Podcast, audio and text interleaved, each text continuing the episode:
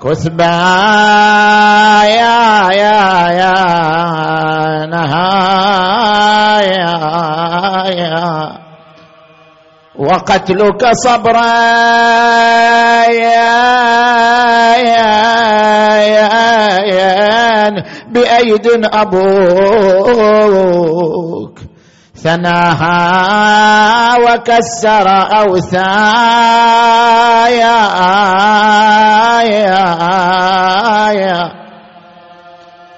أوثايا يا يا يا نهايا. يا سائلي وشظايا القلب في شجني هل جهزوا لقتيل مات ممتحني؟ أجبته بفؤاد خافق وهني. ما غسلوا ولا لفوا يوم الطفوف ولا مدوا عليه رد.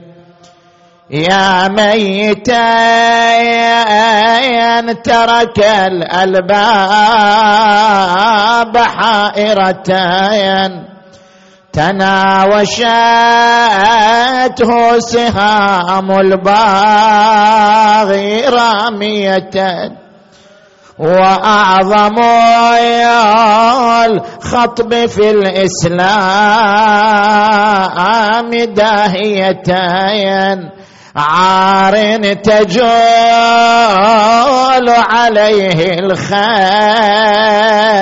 عادية.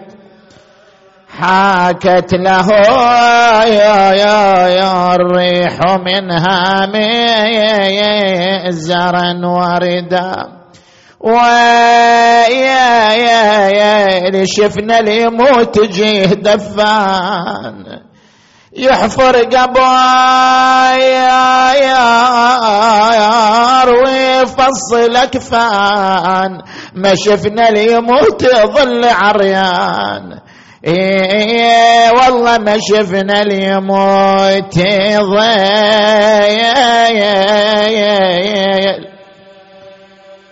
ضيل العريان وتلعب عليه الخيل ميدايان أعوذ بالله من الشيطان الغوي الرجيم.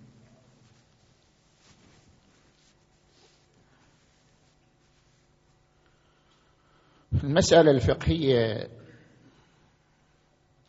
هناك فرق بين حيوان البحر وحيوان البر.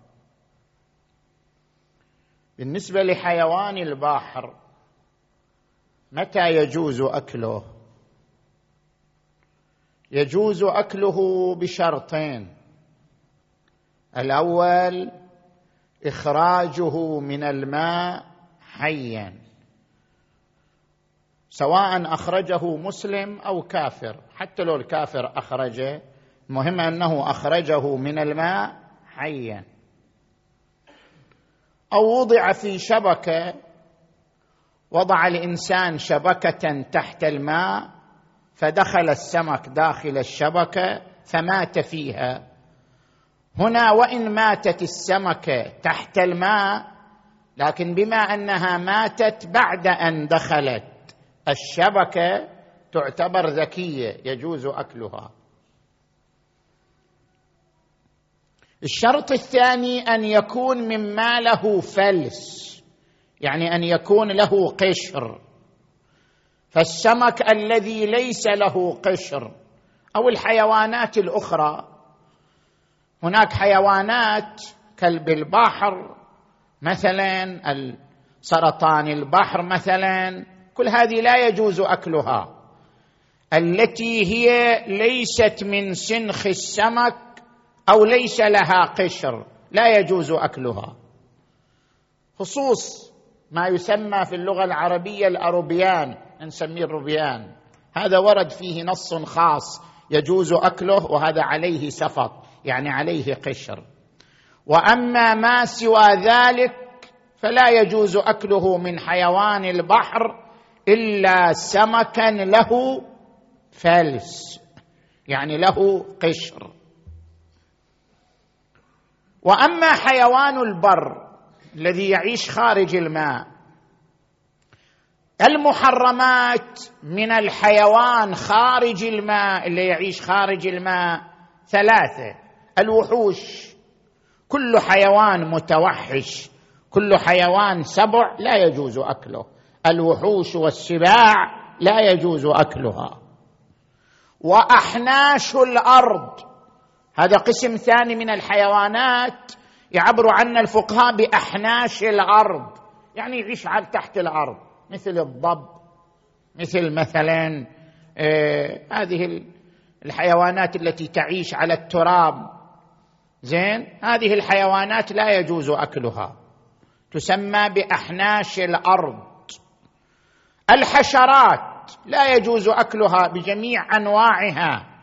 زين؟ نعم الجراد. الجراد ورد فيه نص خاص. لذلك هذا الجراد يجوز أكله. ما يحتاج تذبح الجراده لا ما يحتاج. وهذا الجراد إذا اصطاده الإنسان زين يجوز أكله وهو حي وهو حي تاكله. أو يجوز أكله وإن لم تطبخه. هذا الجراد ما يخالف. يجوز أكله. أما الحشرات بصفة عامة لا يجوز أكلها. أحناش الأرض والحشرات والوحوش والسباع. وألحق نجس العين. نجس العين اثنين فقط. الكلب والخنزير. وألحق نجس العين بالسباع والوحوش. فلا يجوز أكلهما. قسم من الحيوانات.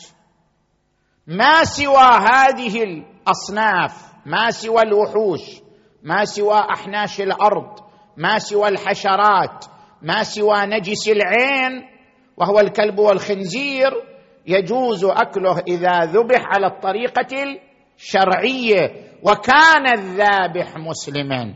شوف هنا الفرق بين السمك وبين شنو؟ بين حيوان البر وحيوان البحر. حيوان البحر لا يشترط فيه أن يخرجه مسلم. حتى لو أخرج كافر يجوز أكله. أما حيوان البر يشترط في الذابح أن يكون مسلما ولا يكفي أن يذبحه إنسان آخر. لا بد من أن يكون الذابح مسلما. هناك قسم من الحيوانات حتى لو كان ما يجوز أكله لكن يمكن أن ينتفع بجلده. زين؟ افترض مثلا الأسد النمر ولا يجوز أكله. لكن يمكن أن ينتفع بجلده إذا ذبح على الطريقة شنو؟ الشرعية. إذا ذبح على الطريقة الشرعية يجوز عفوا ينتفع بجلده. هو لا يجوز أكله لكن ينتفع بجلده. يلبس حذاء مثلا أو ساعة هذا لا يعتبر نجسا. إذا ذبح على الطريقة الشرعيه جلده يكون شنو؟ طاهرا. وإن كان هذا الحيوان لا يجوز أكله. لكنه إذا ذبح على الطريقة الشرعيه ينتفع بجلده يعتبر جلده طاهرا لا ينجس. بخلاف الكلب والخنزير هذا ما يفيد. ذبح على الطريقة الشرعية أو ذبح على الطريقة الصينية ما يفيد. الكلب والخنزير لا يجوز أكله لا ينتفع بجلده أصلا ما له أي ما له أي اعتبار الكلب والخنزير. نعم الحيوان الذي لا يجوز أكله كما مثلنا بالأسد والسبع. الأسد والسبع لو ذبح على الطريقة الشرعية يعتبر جلده طاهرا. لكن تقدر تصلي فيه؟ لا. إلا الصلاة. لأنه يشترط في الصلاة أن يكون الجلد الذي تصلي فيه مما شنو؟ مما يحل أكله. ما يكفي أنه طاهر. لا طاهر ويحل أكله أيضا. فهذا جلد أسد جلد نمر. هذا الجلد صحيح. لو ذبح على الطريقة الشرعية الجلد طاهر. تقدر تلبس حذاء ولو صاب ماء تعتبر رجلك طاهرة لأنه لا ينجس. هو طاهر لكن لا تصح شنو؟ لا تصح الصلاة فيه. ما لا يؤكل لحمه لا تصح الصلاة فيه. ولهذا كثير من الناس ما يلتفتوا إلى مسألة القط القط والأرنب. هذا القط كثير من الناس عندهم قطط في بيوتهم ياخذ القطة يخليها بحضنه يمسح عليها. شو يسموا القطة؟ ها؟ سنورة؟ قطة. هذه القطة كثير من الناس يأخذها يخليها بحضنه يمسح عليها. هذا الشعر شعر القطة. لو علق بثوبك لا يجوز الصلاة فيه. شعر ما لا يؤكل لحمه لا يجوز. طاهر هو مو نجس. هو طاهر ما ينجس. لكنه لا تصح الصلاة فيه. لا بد من بل نفض الثوب منه أو الارنب مثلا. ما دام لا يجوز أكله وإن كان شعره طاهرا لا تصح الصلاة فيه. هذا ما أردنا بيانه من المسألة الشرعية. الآن نأتي للمحاضرة. صلوا على محمد وآل محمد.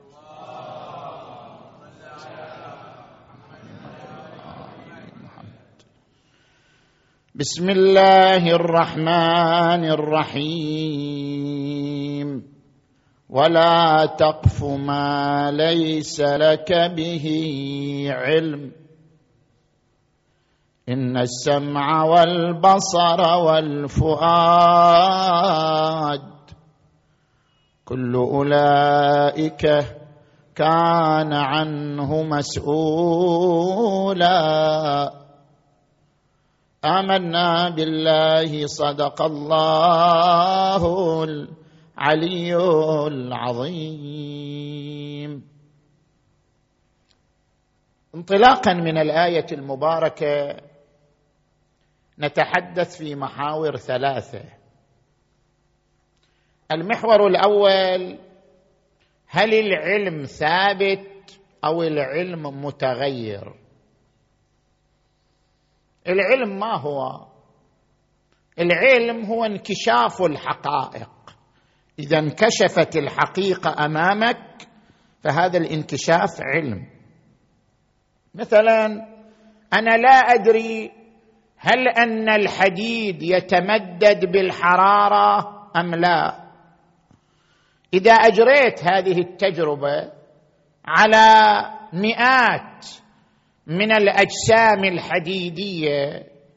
ورأيت أن الحديد إذا تعرض لدرجة معينة من الحرارة يتمدد. اذا سوف أصل إلى حقيقة كنت أجهلها. قبل أن أقوم بالتجربة كنت أجهل هذه الحقيقة. وببركة التجربة توصلت واكتشفت الحقيقة. أن الحديد يتمدد بالحرارة. هذه الحقيقة التي انكشفت تسمى علم. العلم انكشاف الحقيقة. هل العلم ثابت أو العلم متغير؟ طبعا هنا اتجاهان اتجاه الماديين واتجاه المسلمين. الاتجاه المادي يقول العلم متغير. ليش؟ لأن العلم ينطبع في الدماغ. والدماغ متغير. دماغ ما يثبت على حال. الدماغ في كل آن يفقد آلاف الخلايا ويكتسب آلاف الخلايا. كل آن الدماغ في حالة تغير في حالة تجدد. بما أن العلم ينطبع في الدماغ والدماغ متغير وليس ثابتا على حاله. اذا العلم متغير. فالعلم ليس شيئا ثابتا بل هو متغير.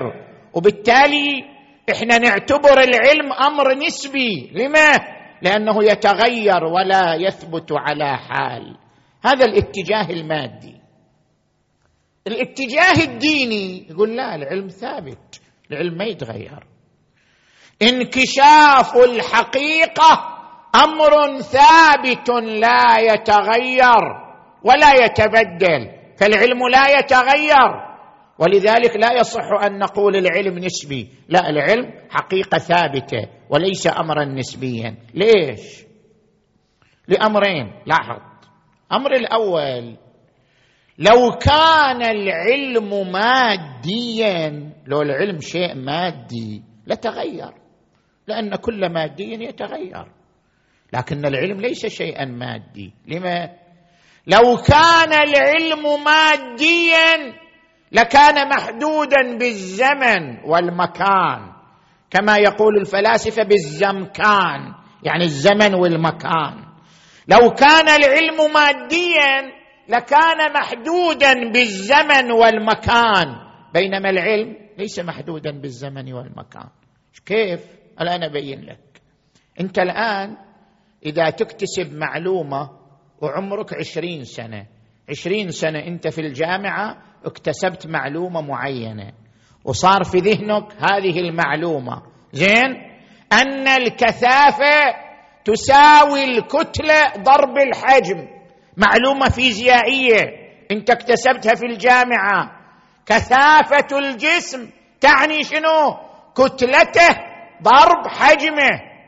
انت هذه المعلومة صير عمرك خمسين سنة صير عمرك سبعين سنة صير عمرك مئة سنة إن شاء الله تعيش مئة سنة.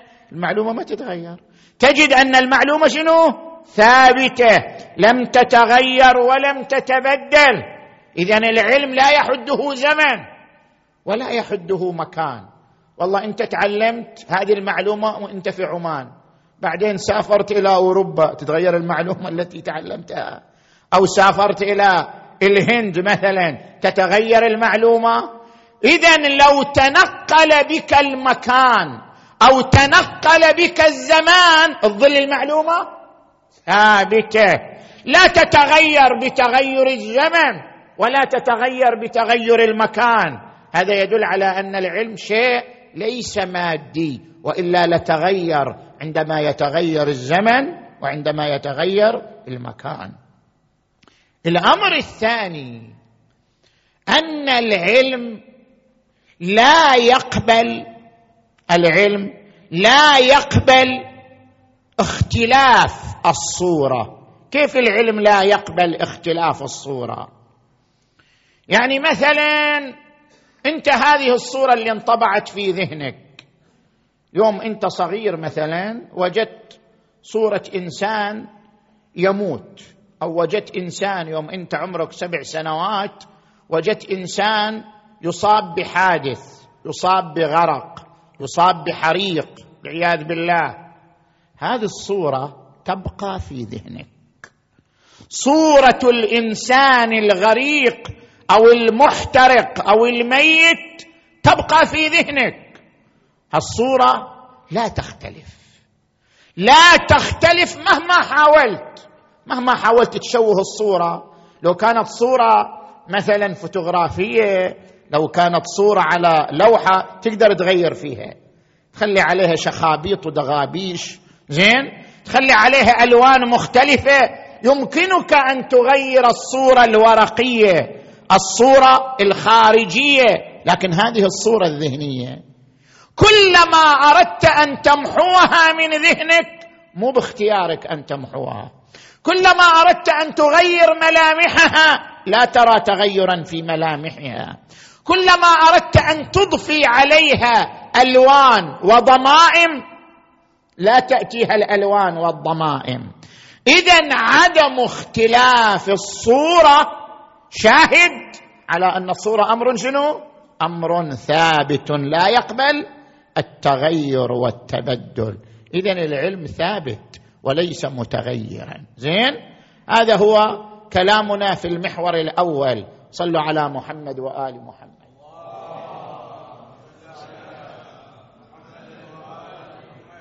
المحور الثاني. في الفرق بين العلم النظري والعلم الضروري. ما هو الفرق بينهما؟ إحنا أيضا هنا عندنا اتجاهان. اتجاه المدرسة الوضعية واتجاه المدرسة الإسلامية. ركز معي جيدا.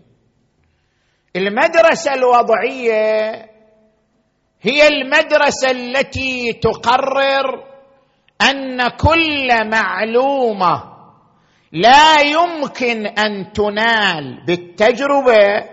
هذه المعلومة ليس لها قيمة. كل معلومة تخضع للتجربة اذا هي معلومة ذات قيمة. وكل معلومة لا تخضع للتجربة لا قيمة لها. يعني ما إليها قيمة علمية. كيف؟ نضرب لك مثال. يعني الآن مثلا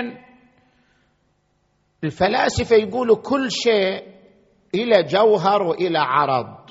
شلون إلى جوهر وإلى عرض؟ تجي إلى التفاحة مثلا. تفاحة لها جوهر لها عرض. عرضها لونها عرض. حجمها عرض. طعمها عرض. وراء هذه الأعراض وراء هذه الصفات اللون الطعم الرائحة الحجم وراء هذه الصفات يوجد شيء يسمى جوهر التفاحة. حقيقة التفاحه فهناك جوهر وراء هذه الصفات كلها. طيب لو أردنا نثبت وجود الجوهر كيف نثبته؟ ما عندنا طريق. لو قال لنا إنسان أثبتوا لي أن للتفاحه جوهرا أنا ما أشوف شيء. أنا لا أرى إلا اللون والطعم والرائحة والحجم. لا أرى شيئا وراء ذلك. أثبتوا لي بالتجربة أن للتفاح وجودا جوهريا وراء هذه الصفات. تقدر؟ ما تقدر. لا يمكن بالتجربة إثبات ذلك. إذا يجي أرباب المدرسة الوضعية يقول لك هذه المعلومة ما لها قيمة. التفاحه لها جوهر وراء صفاتها. هذه معلومة ما إليها قيمة. ليس لها قيمة علمية. لما؟ لأن هذه المعلومة لا يمكن أن تثبت بالتجربة لا يمكن أن نثبتها بالمقاييس وبالأدوات التجريبية العلمية.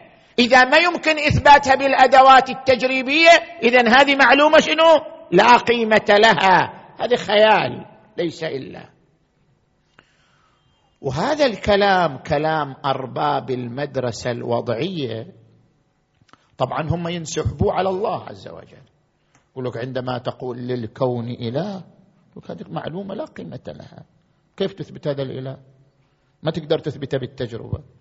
بما أن فكرة الإله لا يمكن إثباتها بالأدوات التجريبية لا يمكن إثباتها بالمقاييس التجريبية. اذا هذه الفكرة لا قيمة لها. هذه مجرد خيال.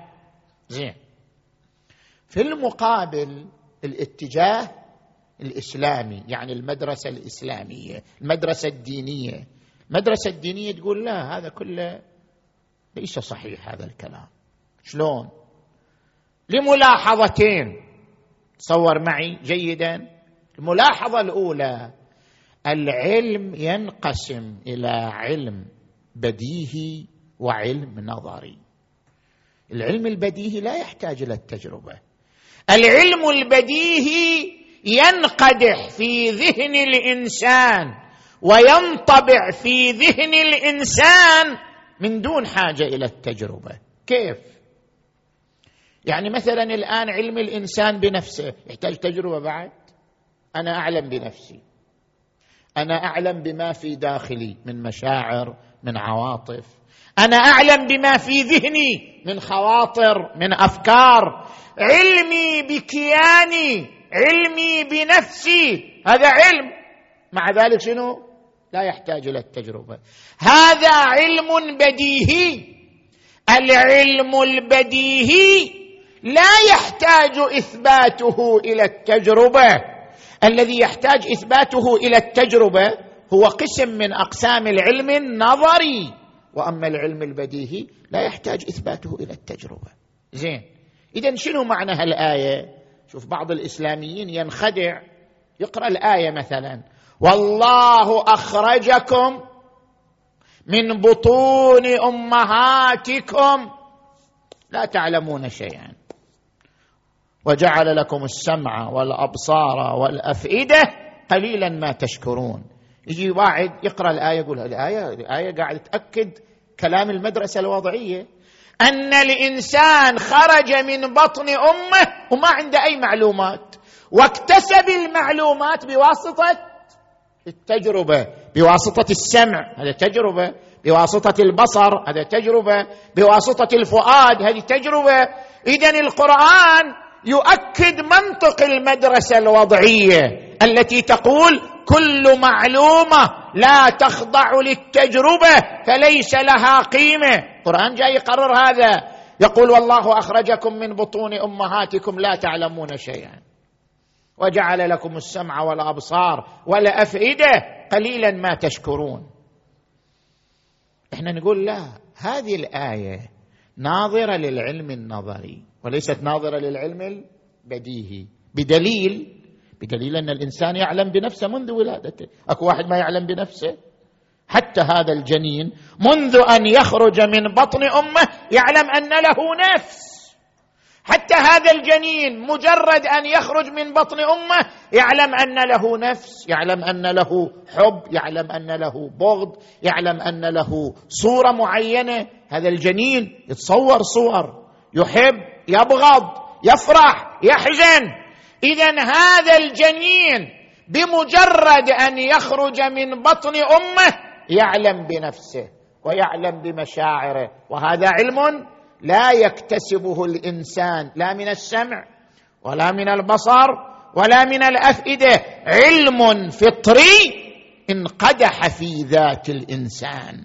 اذا الآية مو ناظرة للعلم البديهي للعلم الفطري الآية ناظرة للعلم النظري. المعلومات التي تحتاج إلى اكتساب المعلومات التي تحتاج إلى استنتاج تسمى معلومات نظرية. هذه المعلومات التي تحتاج إلى اكتساب واستنتاج هي التي تعتمد على المقاييس التجريبية وليس العلم البديهي والفطري. زين. الملاحظة الثانية على اتجاه المدرسة الوضعية. أنه حتى التجربة لا يمكن أن تنتج ما لم نضم إليها معلومات بديهية. حتى التجربة ما يمكن أن تنتج إلا إذا ضمينا إليها معلومات بديهية. كيف؟ خلينا الآن إحنا نضرب مثال.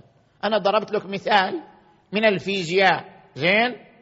الكثافة تساوي الكتلة ضرب الحجم. زين.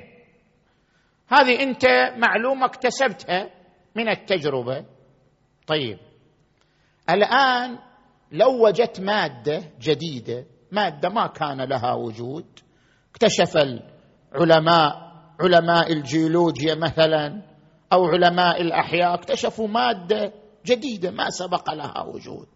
هذه المادة إذا قسنا كتلتها وقسنا حجمها هل نستطيع أن نعرف كثافتها؟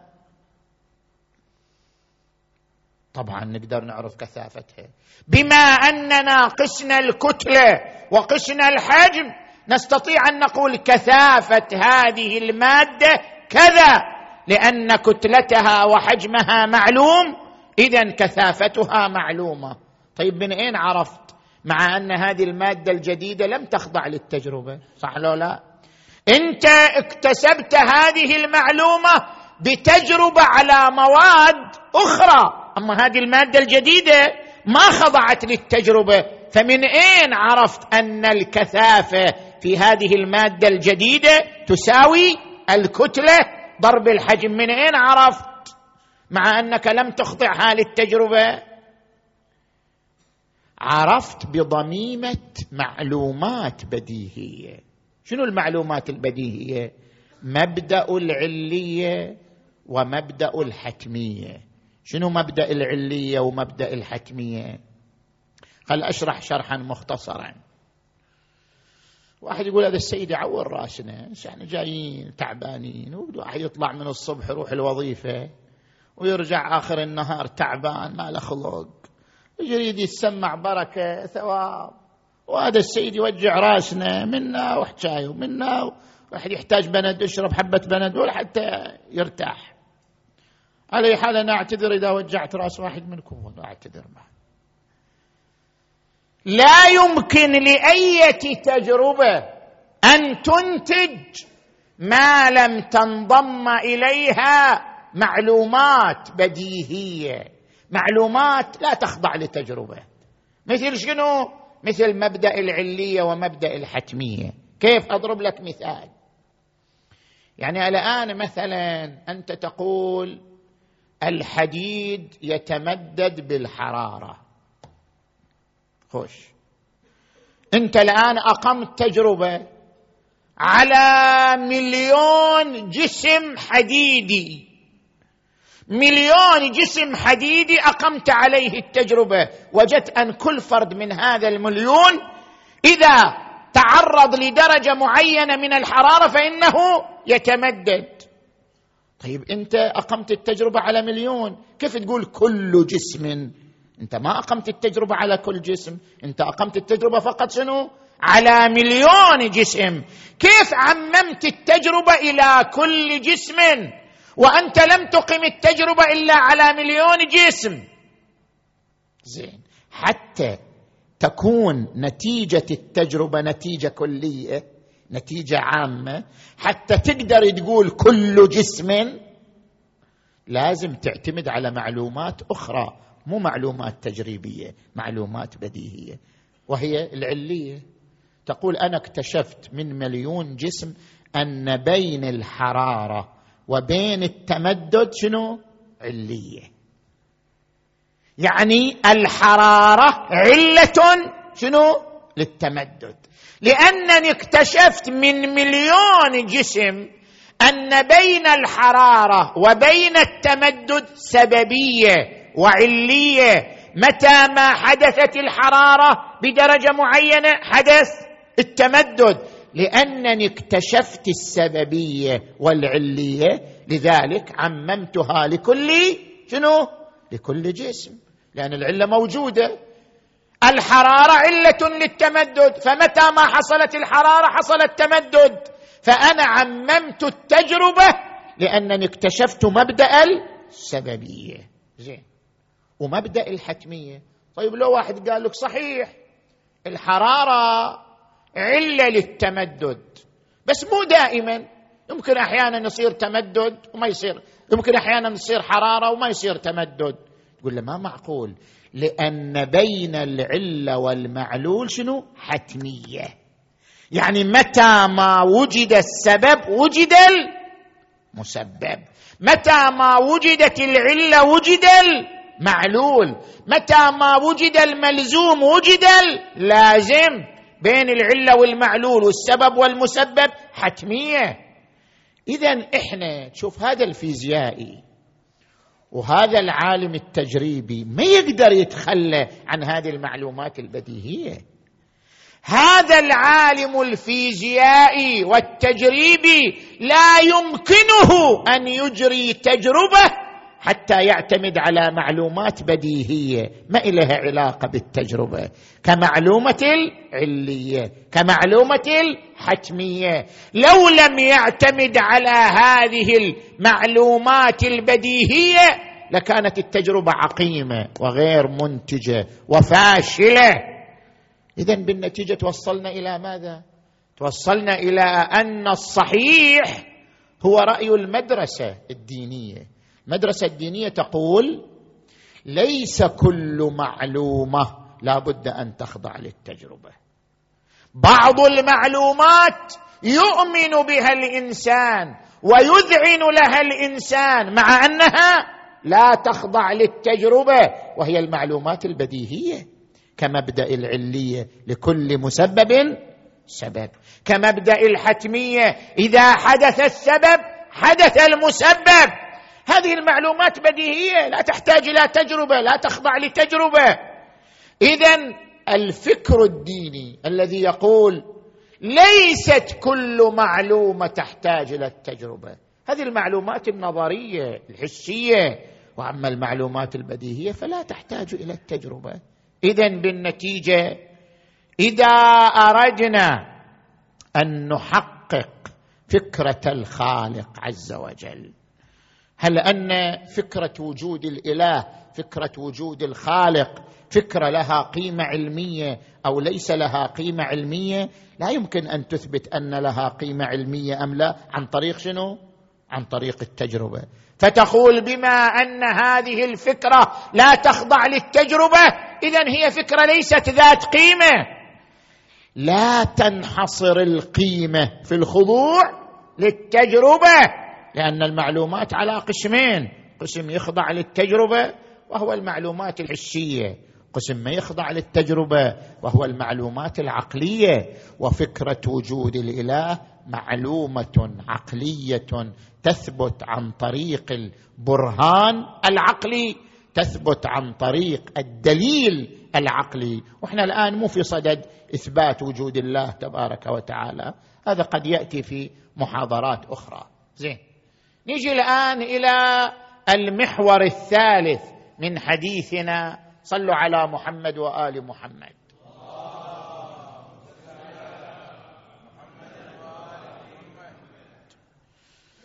المستند الوحيد لدى الإنسان هو العلم. الآية تقول ولا تقف ما ليس لك به علم. إن السمع والبصر والفؤاد كل أولئك كان عنه مسؤولا. وتقول آية أخرى أن يتبعون إلا الظن وإن هم إلا يخرصون. وتقول آية ثالثة وإن الظن لا يغني من الحق شيئا. المستند الوحيد لدى العاقل هو العلم. إذا ما عندك علم فليس لديك مستند. فليست لديك حجة. وهذا يتجلى في موردين. أضرب لك مثال على الموردين. المورد الأول العلاقة مع الناس. العلاقة مع الناس لا تبتني على الظنون تبتني على العلم. إحنا مع الأسف مجتمعنا الإسلامي. مجتمع يبني علاقاته على الظنون ما يبني علاقاته على العلم. ما يبني علاقاته على الحجج. شلون؟ يبني علاقاته على الظنون. يعني إحنا في مجتمعنا الإسلامي مع الأسف متى ما نقل لنا خبر عن إنسان مشينا شنو؟ على ذلك الخبر من دون تحقيق. خبر صحيح ليس صحيح. كثير منا يتهم الناس بلا دليل. لمجرد خبر قيل. كثير منا يهتك حرمة المؤمن بدون دليل لمجرد أن خبرا قيل أو قضية نقلت. لمجرد أن قضية تنقل يتهم المؤمن يعتدى على حرمته يساء الظن به يعتدى على شخصيته بالغيبة. بنقل هذه الأحاديث التي لا صحة لها. هنا يتدخل العلم. ولا تقفو. ما ليس لك به علم. أنت بأي دليل تتهم فلان؟ أنت بأي دليل تغتاب فلان؟ أنت بأي دليل تسيء الظن في فلان؟ أين حجتك؟ أين برهانك؟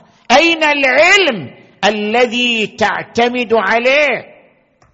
هذه مع الأسف قضية قضية جدا خطيرة يعني مرض ووباء خطير أن نعتمد في علاقاتنا مع الآخرين على الظنون. بمجرد أن تنقل أخبار عن الآخرين أخبار سيئة يساء الظن يتهمون ينم عليهم يغتابون لمجرد نقل خبر. هذا مرض خطير جدا. ورد عن النبي محمد. على محمد. أنه قال من روى على مؤمن رواية يريد بها شينة. يعني يريد يشوه صورته قدام الناس. من روى على مؤمن رواية يريد بها شينة وهدم مروته ليسقط من أعين الناس. أخرجه الله من ولايته إلى ولاية الشيطان. خلي وليه الشيطان مو وليه الله. أخرجه الله من ولايته إلى ولاية الشيطان ثم لا يقبله الشيطان. الله ولي الذين آمنوا. يخرجهم من الظلمات إلى النور. والذين كفروا أولياؤهم الطاغوت. يخرجونهم من النور إلى الظلمات. أولئك أصحاب النار. هم فيها خالدون. وورد عنه صلى الله عليه وآله من بهت مؤمنا أو مؤمنة يعني يختلق قضية على إنسان في سبيل يشوه صورته أمام الناس في سبيل أن يأخره يزيحه وهو يصير مكانه. من بهت مؤمنا أو مؤمنة أو قال فيه ما ليس فيه. أو قال فيه ما ليس فيه. أقامه الله يوم القيامة على تل من النار حتى يخرج مما قاله فيه. الإمام الصادق عليه السلام يقول لأبي بصير يا أبا بصير كذب سمعك وبصرك عن أخيك. إذا هو مؤمن لا تسمع كلام في حقه كذب سمعك وبصرك عن أخيك. فإن شهد عندك خمسون قسامة أنه قال كذا وقال لم أقل فصدقه وكذبهم. ولا تظنن بكلمة خرجت من أخيك سوءا وأنت تجد لها في الخير سبيلا أو وأنت تجد لها في الخير محملا. ولا تذيعن على أخيك. إذا سمعت خبر لا تذيع. الآن إحنا عندنا في الواتساب. تجيك رسائل على الواتساب. كما وصلني. ها. شلون كما وصلك بعد؟ كما وصلني. ارد هو ينشره. زين شلون إذا إذا أنت وصلك وهذا خبر أنت ما تدري صحيح أو لا. لا يجوز لك نقله. أصلا. ما يجوز لك نقله. وما يفيد كلمة كما وصلني. هذه كما وصلني ما تبرر. هذا ذنب. أي خبر يأتيك على الجوال على الواتساب؟ وانت ما متأكد من صحته لا يجوز لك نقله. أصلا لا يجوز. مو تروح تكتبه لغيرك ترسله لغيرك وتقول والله هالشكل وصلني. شنو وانت نقلته الآن. نقلته وأنت لا تدري عن صحته. لا يجوز نقله أصلا ولا يجوز ترويجه. ولا تذيعن عليه شيئا. فتكون من الذين قال الله فيهم إن الذين يحبون أن تشيع الفاحشة في الذين آمنوا. لهم عذاب أليم. اذا الأخوة في نظر في المنظور الإسلامي الأخوة ما تعني المجاملة. والله أنت أخوي يعني أجاملك وإذا شفتك. أبتسم في وجهك. أهلا وسهلا. لا مو هذه الأخوة. الأخوة مجموعة من الحقوق. الحق الأول أن لا يساء الظن به. هذا الحق الأول. واجتنبوا يا أيها الذين آمنوا اجتنبوا كثيرا من الظن. إن بعض الظن إثم. الحق الثاني ولا تجسسوا. لا يجوز أصلا تتبع عيوب المؤمن. افترض مؤمن نقل إليك قال لك ترى آه في شوية في عيوب. لا يجوز لك أن تسأل ما هي عيوبه. لا يجوز لك أن تتتبع عيوبه. لا يجوز لك أن تدقق في عيوبه أبدا. هذا تجسس. ولا تت... ولا تجسسوا. ورد عن النبي محمد وآل محمد من تتبع عورات المؤمنين تتبع الله عورته حتى يفضحه ولو في بيته. اذا أنت اشتغل بعيبك. ليش تتبع عيوب الناس؟ أنت اشتغل بتهذيب نفسك اشتغل بإصلاح نفسك. عليكم أنفسكم لا يضركم. من ضل؟ إذا اهتديتم.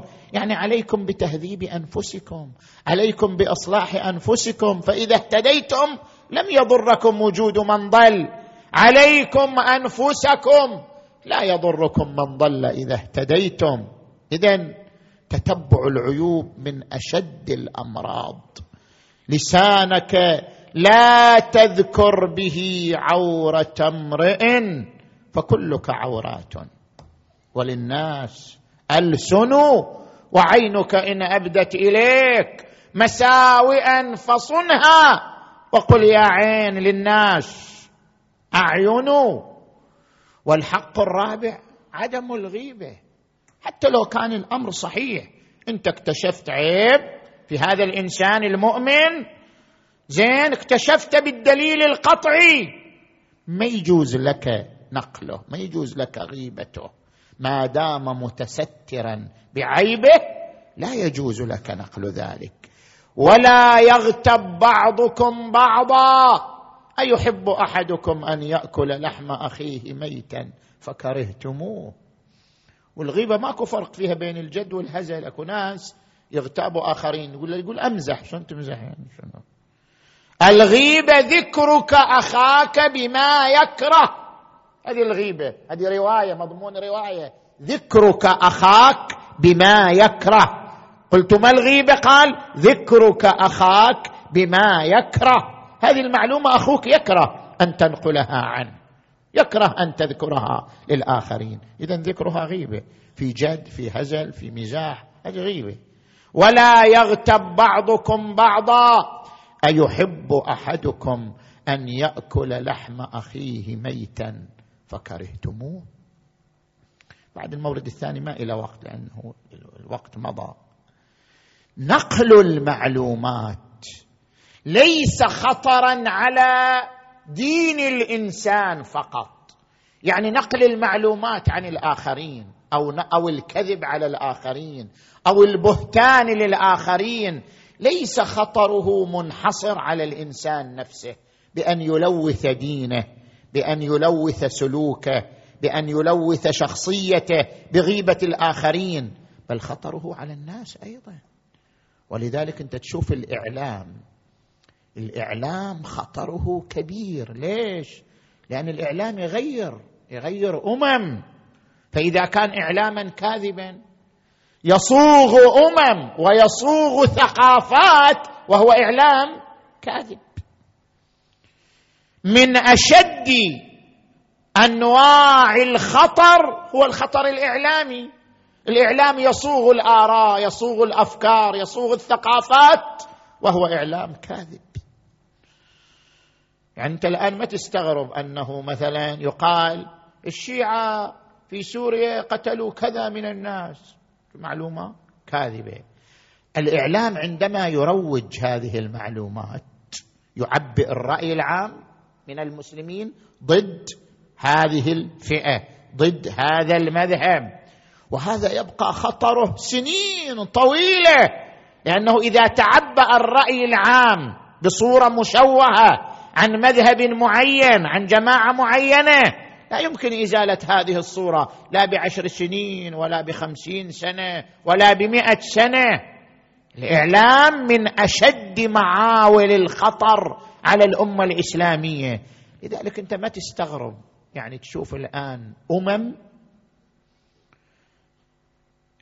تتحدث بتاريخ مشوه عن أهل البيت صلوات الله عليهم نتيجة الإعلام الأموي. الذي ضلل هؤلاء الأمم الإعلام الأموي. الإعلام الأموي منذ يوم معاوية بن أبي سفيان. الإعلام الأموي أخذ هذا المسار تشويه صورة أهل البيت. وطبعا لم يكن لأهل البيت دعاة ينتشرون في الأصقاع ليدافعوا عنهم وليدافعوا عن حقائقهم وليدافعوا عن تاريخهم. لذلك تلوثت الذهنية الاجتماعية لدى كثير من المسلمين بمفاهيم خاطئة. عن أهل البيت. ذكر ابن أبي الحديد في شرحه لنهج البلاغة أن بني أمية كانوا يشيعون على الإمام علي أنه يتسلق على زوجات رسول الله. تصور يعني انت شلون شلون تدخل في رأسك هذه. الإمام علي يتسلق الجدار حتى يشوف زوجات رسول وأن الأمويين نقلوا عن أنه أحدث في الدين وأنه وأنه وأنه. هذه المعلومات إحنا الآن ننفر منها لكن في وقتها كانت تنطلي على الناس. لأنه لم يكن هناك من يدافع عن أمير المؤمنين علي عليه السلام. نتيجة الضغوط الأموية نتيجة الخوف الذريع نتيجة قسوة السلطة الأموية آنذاك كانت هذه الأباطيل تنطلي على الناس فتصدق بها ولذلك الإنسان يقول أنا أستغرب كيف يعني المسلمين يقتل الحسين بن علي وتسبى نساؤه ويؤخذ رأسه إلى وين المسلمين؟ طبعا وين المسلمين؟ انطلت عليهم أنت قس ذلك الزمان على شنو؟ على زماننا هذا نفس الشيء. الآن في زماننا ما تنطلي الأباطيل في الإعلام. كما تنطلي في زماننا الأكاذيب والأباطيل على كثير من المسلمين فيصدق بها ويعتقد بها لأن الإعلام نقلها. يقول له هذا علم؟ القرآن يقول لك ولا تخف ما ليس لك به علم. عندك علم؟ لا الإعلام. كما تنطلي كثير من الأباطيل على المسلمين. في زماننا هذا بسبب الإعلام انطلت كثير من الأباطيل في أزمنة الأئمة الطاهرين نتيجة للإعلام الأموي. ولذلك صدق الشاميون وكثير من أهل العراق بأن الحسين خارجي وبأنه كما ذكر شريح القاضي. شريح القاضي أفتى بقتل الحسين. ولذلك قال ابن حزم الحسين قتل بسيف جده. يعني الحسين ما قتلوه فقط لأجل المصلحة قتل بفتوى. فتوى من قاضي فتوى من مفتي. قتل الحسين بفتوى شرعية. اذا الحسين قتل بسيف جده. لأنه قتل بفتوى شرعية. فالمسلمون في في ذلك الوقت انطلت عليهم هذه الأباطيل والأكاذيب وصدقوا ذلك في الحسين عليه السلام. لذلك من هنا يتبين عظمة زين العابدين وعظمة العقيلة زينب في الدور الإعلامي الذي قام به. يعني العقيلة زينب في كل مجلس تتكلم. تفضح جرائم الأمويين تفضح ألاعيبهم تفضح الأكاذيب والأباطيل التي ينشرونها من أجل تضليل الناس. فما قامت به من دور إعلامي جهاد عظيم جهاد كبير لأنه فضح الجرائم الأموية. أظننت يا يزيد حيث أخذت علينا أقطار الأرض وأفاق السماء أن بك على الله كرامة وبنا عليه هوانا. فشمخت بأنفك ونظرت في عطفك جدلان مسرورا حيث رأيت الدنيا لك مستوسقة والأمور متسقة وحيث صفى لك ملكنا وسلطاننا. فمهلا مهلا. لا تطش جهلا. أما سمعت قول الله تعالى ولا يحسبن الذين كفروا أنما نملي لهم خير لأنفسهم. إنما نملي لهم ليزدادوا اثما ولهم عذاب مهين. أمن العدل يا ابن الطلقاء؟ تخديرك حرائرك وإمائك. وسوقك بنات رسول الله سبايا على ظهور المطايا. يستكشفهن القريب والبعيد والدني والشريف حيث لا من حماتهن حمي ولا من ولاتهن ولي. بنات زياد في القصور مصونة وآل رسول الله. وآل رسول الله في الفلوات وآل رسول الله تسبى حريمهم وآل زياد حفل القصرات وآل رسول الله نحف جسومهم وآل زياد امنوا السربات. هكذا آل رسول الله هكذا آل زياد. وإذا بهم يدخلونهم يدخلونهم إلى مجلس يزيد. يقول زين العابدين ربط الحبل في عنقي وعنق عمتي زينب. وجرونا إلى مجلس يزيد بن معاوية لما دخلنا التفت إلينا وهو يتهكم ويتبختر. ثم قال أين الرباب زوجة الحسين؟ تعرف زوجة الحسين عزيزة الحسين التجأت بالعقيلة زينب اختفت تحت عباءتها. قال أريد الرباب زوجة الحسين أين هي؟ لم تجبه. قالوا إذا أردت أن تجيبك اقسم عليها برأس أبي عبد الله.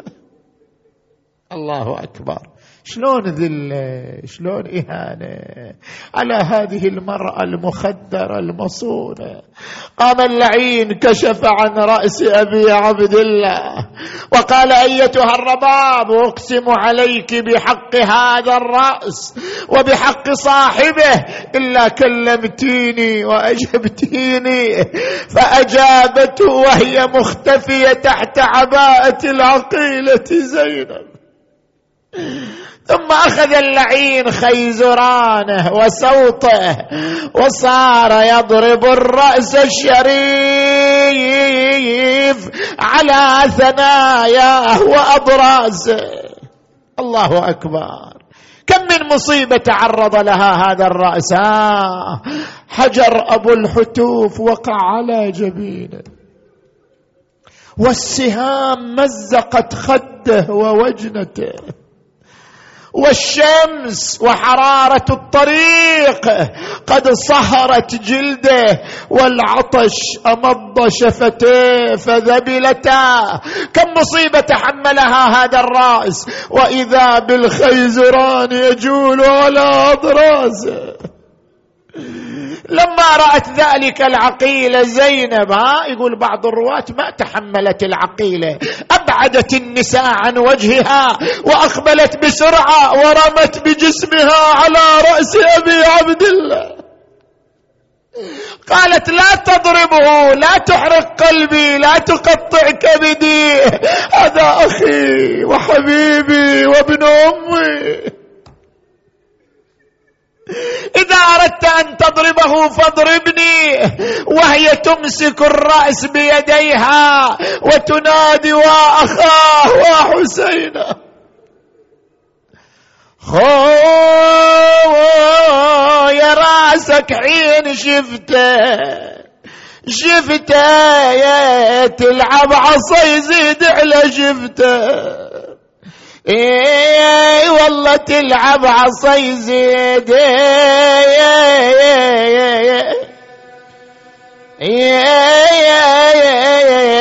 على شيفته أنا ذاك الوقت خدي لطمته وصديت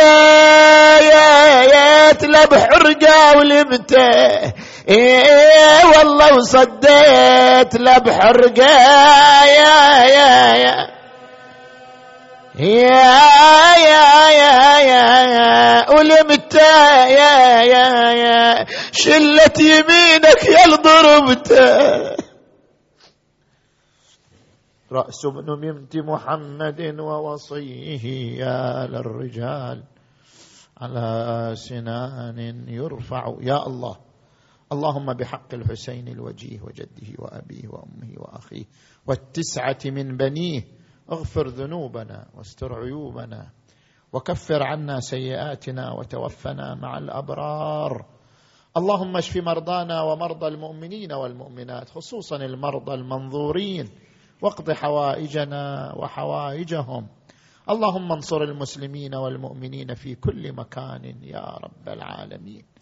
اللهم صل على محمد وآل محمد. اللهم كن لوليك الحجة ابن الحسن. صلواتك عليه وعلى آبائه. في هذه الساعة وفي كل ساعة. وليا وحافظا وقائدا وناصرا ودليلا وعينا. حتى تسكنه أرضك طوعا. وتمتعه فيها طويلا. برحمتك يا أرحم الراحمين. وإلى أرواح أموات المؤمنين والمؤمنات. الفاتحة تسبقها الصلوات.